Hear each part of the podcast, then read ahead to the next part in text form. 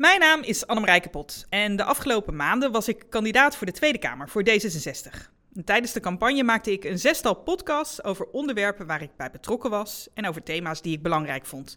En daar kreeg ik heel veel mooie reacties op en mooie gesprekken over. De verkiezingen voor, verliepen voor D66, zoals jullie hebben kunnen zien, heel positief. We kwamen uit op 24 zetels. Wat jammer, net niet, krijg je dan als kandidaat op plaats 26 te horen. Maar zo zit het toch niet helemaal. Op dit moment ben ik wachtkamerlid. Dat is geen formele rol, maar dat betekent zoveel als je zit nog niet in de Kamer, maar als er mensen van D66 uit de Tweede Kamerfractie gaan, bijvoorbeeld omdat ze na de formatie minister worden in het nieuwe kabinet, dan ben ik de eerste die mag instromen. Die gekke situatie, de vele vragen die ik erover krijg, maar ook mijn stapjes, misschien wel naar de Tweede Kamer, leken mij in elk geval interessant genoeg om nog door te gaan met deze podcast. En vandaag dus een podcast vanuit de wachtkamer. En dat doe ik niet alleen. Want bij mij zit Matthijs Sinot. En Matthijs was van 2014 tot 2017 mijn fractiegenoot in de D66-fractie in Utrecht. En Matthijs, die uh, wachtkamer, en dat net niet in de Kamer, dat komt jou bekend voor. Ja, dat uh, klopt inderdaad. Uh, ik stond op plek 21 in, in 2017. En toen haalden we 19 zetels. Nou ja, oké. Dat was, zou je denken, jammer. Maar het was eigenlijk toch ook één groot feest. Uh, want uh, uh, ja, ik vond het fantastisch dat we zo'n mooie uitzag hadden neergezet. Het was ook goed dat er een hotelkamer vlakbij de locatie was. Hoefde ik maar drie keer te vallen en dan lag ik in mijn bed. en aan het einde van de avond kwam Wouter Koolmees, toen nog fractielid. die zei van, kom morgenochtend ook even naar de fractievergadering. En vanaf dat moment hoorde ik er eigenlijk gewoon, gewoon bij. dat merk ik ook wel de volgende ochtend. Toen ik in de tram stapte van, uh, van mijn hotel in Scheveningen naar, uh, naar, naar het Binnenhof, hoorde ik in één keer keihard door de tram schallen. Hé, hey, Matthijs! was het Alexander Pechtold? die toen net de verkiezingen had gewonnen. Ik zie al die mensen in die tram zo kijken. Wie is die meneer waar Alexander Pechtold zo enthousiast over is? Ja, sindsdien was ik wachtkamerlid. Ja, maar dan, dan voel je ook echt wel dat je erbij hoort. ja, ja. ja. Kijk, ja, je, hoort erbij. Nee, zo is het. Ja. Want het is voor mij nog wel een beetje anders, hè? want het is natuurlijk uh, coronatijd. Dus inderdaad, ik, ik mocht ook gelijk op de, de donderdag na de verkiezingen mocht ik komen opdraven. En zaten we allemaal toch wel met een klein beetje kleine oogjes in de Tweede Kamer met taartjes en champagne. Uh, en dat was natuurlijk hartstikke leuk. Alleen dat was eigenlijk wel een uitzondering. Want het is natuurlijk in deze tijd uh, ja, uh, voornamelijk digitaal. Dus ja, dus ik, ik haak ook wel af en toe aan bij, bij de fractie. Maar dat is dan inderdaad vooral, vooral digitaal. En, maar, maar ik ben dan toch wel benieuwd. Want jij zei al van nou 19 zetels toen. Hè? Maar heb je toen echt ook met afgekloven nagels zitten kijken? Of staan te kijken, want ik, ik zat te kijken bij de televisie, maar jij... Uh... Ja, ja op, op het moment van de, van de uitslag, hè, toen die bekend werd, die exit poll... Toen in aanloop dat uurtje daar uh, vooraf gaan, we hadden zo'n zo'n zo'n diner met z'n allen in, aan het strand in Scheveningen, in zo'n strandtent. Ja, ik denk dat ik, dat ik misschien net een worteltje naar binnen heb gekregen. Zo, zo nerveus was ik. had echt een knoop in mijn maag. En toen kwam die uitslag en dat was een orkaan van vreugde. Kijk, ik heb met 19 zetels uh, uh, was ik heel blij, want ik dacht niet dat ik op plek 21 direct erin zou komen. Ik wist ook wel dat dat niet het meest waarschijnlijke scenario was. Maar ik zei wel tegen iedereen altijd van nee, maar ik kom er wel in, want er schieten er een paar door. Uh, als we 18 zetels halen, ik had zo in mijn hoofd halen 18 zetels, en dan die worden bewindspersoon, zit ik erin. Nou, en dat scenario dat was uitgekomen, dus ik heb die avond goed feest gevierd. Had je beter voorspeld dan ik dan deze keer, want... Want ik, uh, ik had echt helemaal nergens op gerekend, inderdaad. Ik dacht inderdaad op 26. En we kwamen natuurlijk best ook van, uh, van ver, deze, deze verkiezingen. Dus zeg maar, als je keek naar de, naar de polls eigenlijk gedurende de tijd... Nou ja, was natuurlijk... Ik denk de, de maand, wat was het, twee maanden voor de verkiezing of zo, was, stonden we op 13, 14, 15. Nou, dat was al wel heel woest. Nou, als je dan op 26 staat, ja, dan, dan sta je eigenlijk zo ver weg. Dus ik heb enorm veel plezier gehad in de campagne. Maar helemaal niet met het idee dat ik, er, uh, dat ik erin zou komen. Nee, en maar... natuurlijk begon het wel te klimmen natuurlijk aan het einde. Ja, uh, maar pas de laatste tien dagen. Ja, ja Want klopt. 7 maart, tien dagen voor de verkiezingen, stond er gewoon nog 14 hoor in de peilingen. Ja, klopt. En, en, en, en volgens mij de laatste peiling was, was volgens mij tussen de 17 en de 19. Nou, en dan is 26 natuurlijk ook nog steeds wel echt heel ver weg. Dus uh, toen kwam die eerste exit poll uh, op die uh, woensdagavond. En toen was het 27. En ik zat gewoon thuis op de bank natuurlijk, want het was, jij zei een orkaan. Nou ja, die was bij mij ook wel, maar die kwam vooral via de app binnen natuurlijk. Ging je op de tafel dansen? Uh, dat hebben heel veel mensen gevraagd inderdaad. Maar nou ja, na zoveel maanden thuiswerken ligt die hele tafel vol met laptops en, en dingen. Dus dat, dat was sowieso niet aan de orde. En ik was eigenlijk heel rustig inderdaad, want mijn vriend die werd heel opgewonden, want die had zoiets, je zit erin, je zit erin. En, uh, en ik dacht, nou, weet je, kom op exit poll en het zal, weet je wel, zeker nu, het is vast niet echt heel betrouwbaar. Dus ik bleef eigenlijk heel rustig. En toen was het de volgende ochtend, was het 24, 23, dat was nog niet helemaal zeker. En toen werd het wel een beetje spannend, omdat je toch wel wist van, nou, als je, als je zeg maar bij de, de, de drie eerste opvolgers hoorde, dan mocht je mee gaan lopen. En dat wilde ik natuurlijk wel heel graag. Dat is dan toch wel anders dan, nou, misschien kom je er ooit nog een keertje in. En, uh, uh, ja, en als het dan 23 wordt en je wordt misschien nog ingehaald door iemand op de lijst, want dat kan ook nog hè, als iemand er met voorkeurstemmen inkomt. Dus dat was wel een hele spannende periode. En ik moet zeggen dat ik het nu wel, nu kijk ik er eigenlijk vrij rustig naar, omdat ik denk, ja, ik kan er toch niks aan veranderen. Dus laat ze maar lekker formeren en ik wacht het gewoon rustig af. Ja, dat is ook het beste wat je kunt doen. Ja, maar dan even terug, want veel mensen begrijpen er natuurlijk toch nog niet helemaal wat, wat, wat van. Tenminste, dat heb ik de afgelopen weken wel gemerkt. Want mensen die hebben dan inderdaad zoiets van... ja, je zit in de Kamer of je zit niet in de Kamer. Dat is eigenlijk een soort binaire situatie. Daar zit niks tussenin. Dus, dus, dus hoe, hoe werkt dat nou, Matthijs, dat doorstromen? Ja, als ervaren wachtkamerlid. Ik bedoel maar. ik ben wel blij dat het uiteindelijk dan ook wel tot een kamerperiode leidt. Stel je voor dat ik hier alleen had gezeten als ervaren wachtkamerlid. dus ook voor jou, Marijke, daar komt een einde aan. Uh, kijk, je, je, je, zit niet in de Kamer, dat is duidelijk. Maar op de achtergrond draai je wel mee. Uh, omdat de kans groot is, omdat je naar de formatie door gaat schuiven. Nou, eigenlijk precies zoals jou. Dat was bij mij ook zo. En uh, het voordeel is dat je, je leert de fractiemedewerkers al goed kennen. Want ja, wij zien altijd de, uh, de fractieleden, maar er zit ook een heel team achter. Uh, waar, waar je ontzettend goed mee moet samenwerken. En dan is het fijn als je elkaar alvast goed kent. en voor alle duidelijkheid, is misschien ook wel goed voor de, iedereen om te weten: je krijgt niet betaald. dus wachtkamerlid is gewoon een vrijwilligersbaan. en je zit ook op de tweede rij van de fractie. En ik moet zeggen, dat was voor mij wel even wennen als als raadslid dat ik in één keer uh, wel bij de fractie zat, maar op de tweede rij. Herken je dat, eh, Annemarij?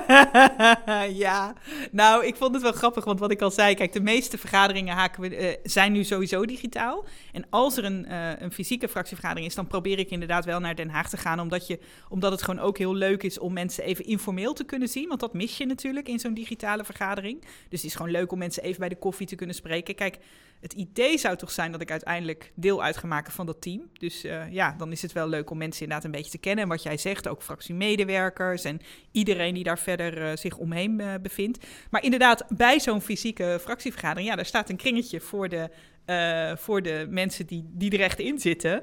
En daaromheen zitten medewerkers en de wachtkamerleden. Op zich, weet je al, zeker nu is dat ook weer niet heel gek, omdat het natuurlijk, ja, weet je, die stoeltjes moeten ook zo ver uit elkaar staan dat er een speciaal zaaltje voor moet komen om al die mensen te huisvesten nu. Want 24 plus 3 plus medewerkers, ja, dat is gewoon echt wel heel veel. Dus, bij ons uh, was het ook wel proppen, maar wij konden nog gewoon een raampje openzetten. Oh ja.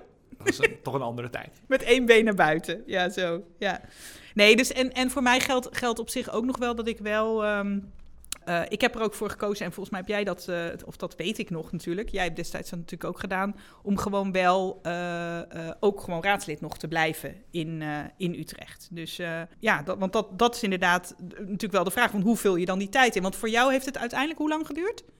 Zeven maanden, dat was een record. Ja, dus ze waren zeven maanden aan het formeren toen ook echt, hè? Het duurde ja. uiteindelijk zeven maanden dat ik erin kwam. Dus er is zo'n zeven maanden geformeerd met, met volgens mij twee weken vakantieonderbreking. En dan krijg je een telefoontje op een gegeven moment, Matthijs. Ja, waar was jij toen Alexander belde? Uh, uh, op uh, het strand in Bretagne.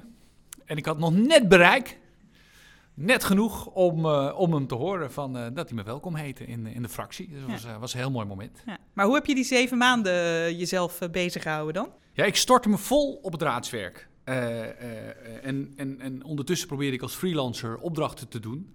bijvoorbeeld cursussen geven, hè, dingen waar je, waar je een korte, korte tijd mee bezig kunt zijn. en ik volgde de politieke ontwikkelingen echt op de voet. Dus ik vond het ook wel af en toe moeilijk om mezelf te concentreren. en ja, omdat ik uh, graag snel wilde leren wat er allemaal speelde, maakte ik tijdens uh, fractievergaderingen als een dolle aantekeningen. Dat weet ik ook nog wel. Uh, en dan hoorde ik ineens Alexander Pechtold roepen, die toen natuurlijk de fractievoorzitter was. ik, hoor, ik zie dat er allemaal aantekeningen worden gemaakt. We zitten midden in de formatiebesprekingen, dus waar is dat voor?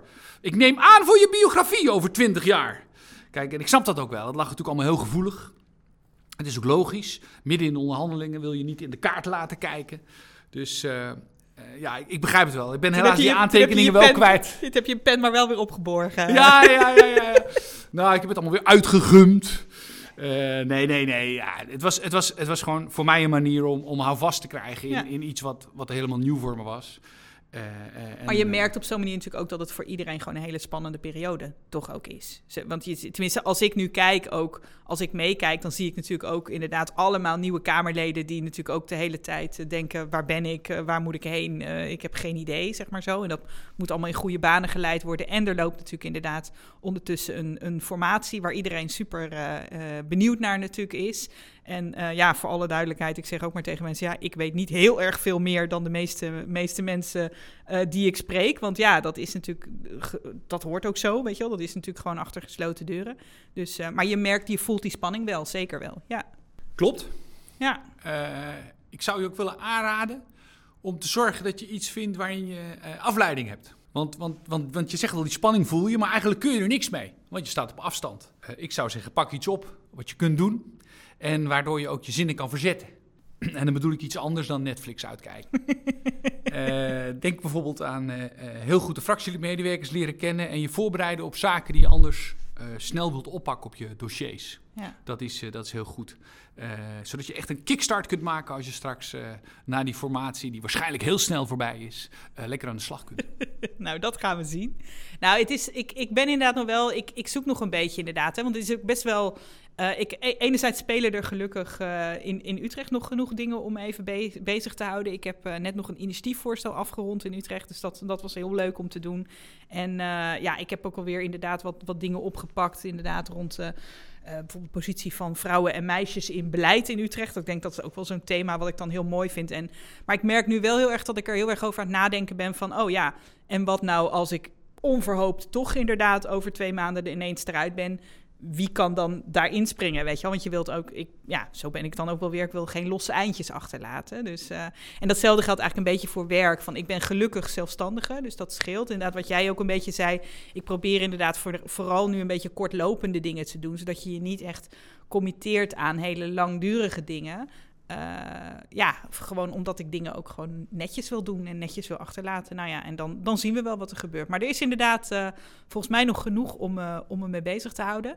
En ik denk inderdaad, ik vind het heel leuk inderdaad om alvast een beetje te kijken. Er zijn natuurlijk best ook een aantal dingen een beetje op het snijvlak hè, van wat er natuurlijk lokaal gebeurt. Zeker ook op mijn portefeuille. Dus uh, de spelen hier in Utrecht ook nog wel het een en ander op het gebied van, uh, van vluchtelingen bijvoorbeeld. Die natuurlijk ja, ook zijn weerslag hebben in, in Den Haag.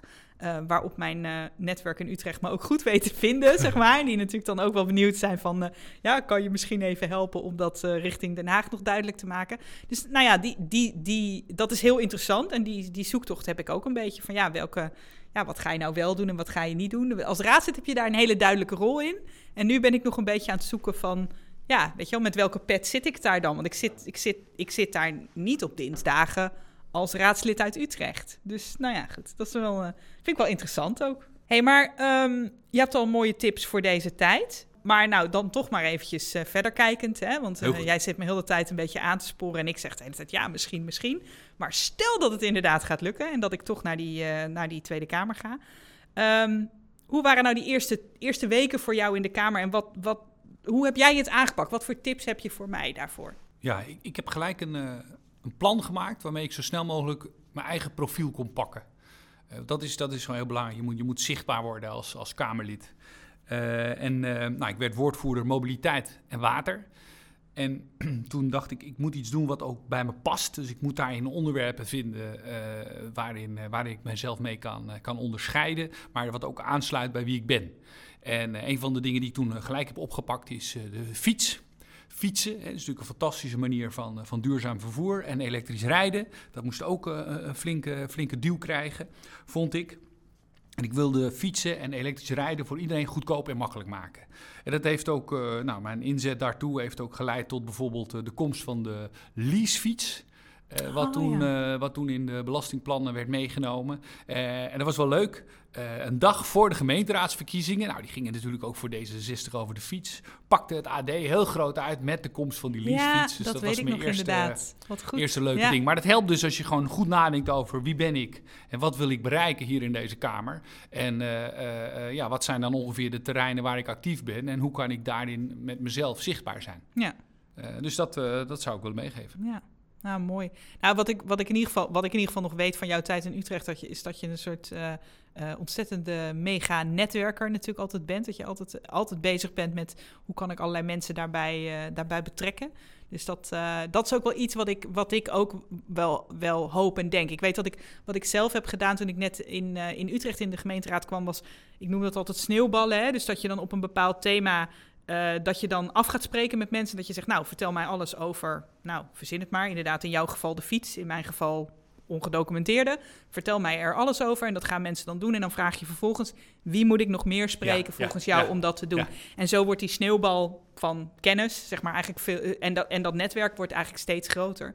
En dan heb je op een gegeven moment, had ik in ieder geval dan ook het idee... oké, nou, deze sneeuwbal is af, weet je wel. Dit, hier, hier, weet, hier ben ik wel een beetje, nu weet ik een beetje hoe het zit volgende sneeuwbal. Weet je wel zo. Ik heb dat... nooit gerealiseerd. Dat ik, dat, maar dat is precies wat ik doe, sneeuwballen. Ja. Wat leuk om, uh, om daar een term voor te hebben. Ook wel grappig in, tijdens de opwarming van de aarde... dat ik me daar druk om maak en dat ik tegelijkertijd dat doe door Ja. te sneeuwballen. Ja, precies. Ja, ja.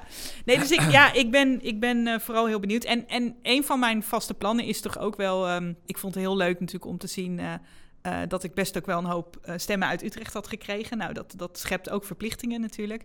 Dus wat ik zelf heel graag zou willen doen... en dan moet ik natuurlijk heel erg gaan kijken... hoe dat allemaal past in de tijd en in het schema... en dat moet ik allemaal nog maar gaan zien. Maar om bijvoorbeeld, eh, ja, bijvoorbeeld één keer in de maand... een soort spreekuur te doen hier in Utrecht of zo... voor iedereen die zegt... nou, ik wil dat Kamerlid wel eens even wat meegeven... of nou, ik zie hier in Utrecht dit gebeuren en... eh, nou ja, zo. Dus dan hou ik toch, eh, nou ja, naast het feit dat ik hier gewoon blijf wonen natuurlijk. eh, hou je ga- ook op die manier denk ik Ga een je beetje een voeling. kamer nemen in Den Haag? Oh jeetje Matthijs, dat weet ik echt nog niet hoor. Ja, moet ik een kamer nemen in Den Haag? Utrecht om, is om niet da- zo om daar ver, te zoomen. Nou, Nee, exact. we gaan natuurlijk vanuit dat corona eh, snel voorbij is. Eh, er waren collega's die het deden. Uit Utrecht, eh, de mensen die je kende, gingen toch wel gewoon eh, met ja, de... ik wou zeggen, die trein die met gaat, met die gaat heel vaak volgens mij. Dus, ja. En als je, als je heel laat vergaderingen hebt of, of nachtwerk, dan, dan kun je ook altijd natuurlijk hier gewoon met een deelauto op zonne-energie. Bedoel maar, of op, op zo'n leasefiets, toch?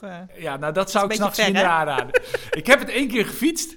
En eh, eh, heen ging echt als een dolle man. Ik had wind mee en de batterij was vol. Alles was goed. En dat zat allemaal tegen op de terugreis. dus dat kan ik iedereen afraden. ja. Op en neer op één dag. eh, Ja. Ik ga me denk ik toch op een ander thema profileren als ik dit zo hoor. Hé, maar Matthijs, onwijs bedankt. Dank voor je, je mooie tips. Ik weet zeker dat tegen de tijd dat het echt zover is, dan ga ik nog wel een keertje echt goed met je sparren nog. En nog meer ideeën, ideeën van je stelen. Ehm, voor nu eh, denk ik eh, eh, dat dit sowieso een hele interessante tijd gaat worden. Eén been in Utrecht en één teen in Den Haag, zei ik al van de week tegen Mooi. iemand. En nou, ik wil in ieder geval de komende tijd waarschijnlijk nog wel een aantal podcasts maken over wat hopelijk dan mijn weg naar de Kamer is. En wie weet ook wel over mijn tijd in de Kamer. Gaan we allemaal bezien. En nou ja, dank Matthijs dat je er was. Onwijs leuk. Altijd goed om je weer even te spreken. En eh, dank aan iedereen die luistert. En ehm, als je dit eh, wil blijven volgen, dan kun je je abonneren op de podcast via Spotify of je andere podcast-app die jij, eh, waar jij van houdt. En als je nou vragen hebt of als je iets wil weten of iets waarvan je zegt, nou daar zou je het nou in een vervolgpodcast eens over moeten hebben, want ik snap daar helemaal niks van. Nou, neem dan contact op via de contactgegevens in de notes bij de podcast. En heel graag tot de volgende keer.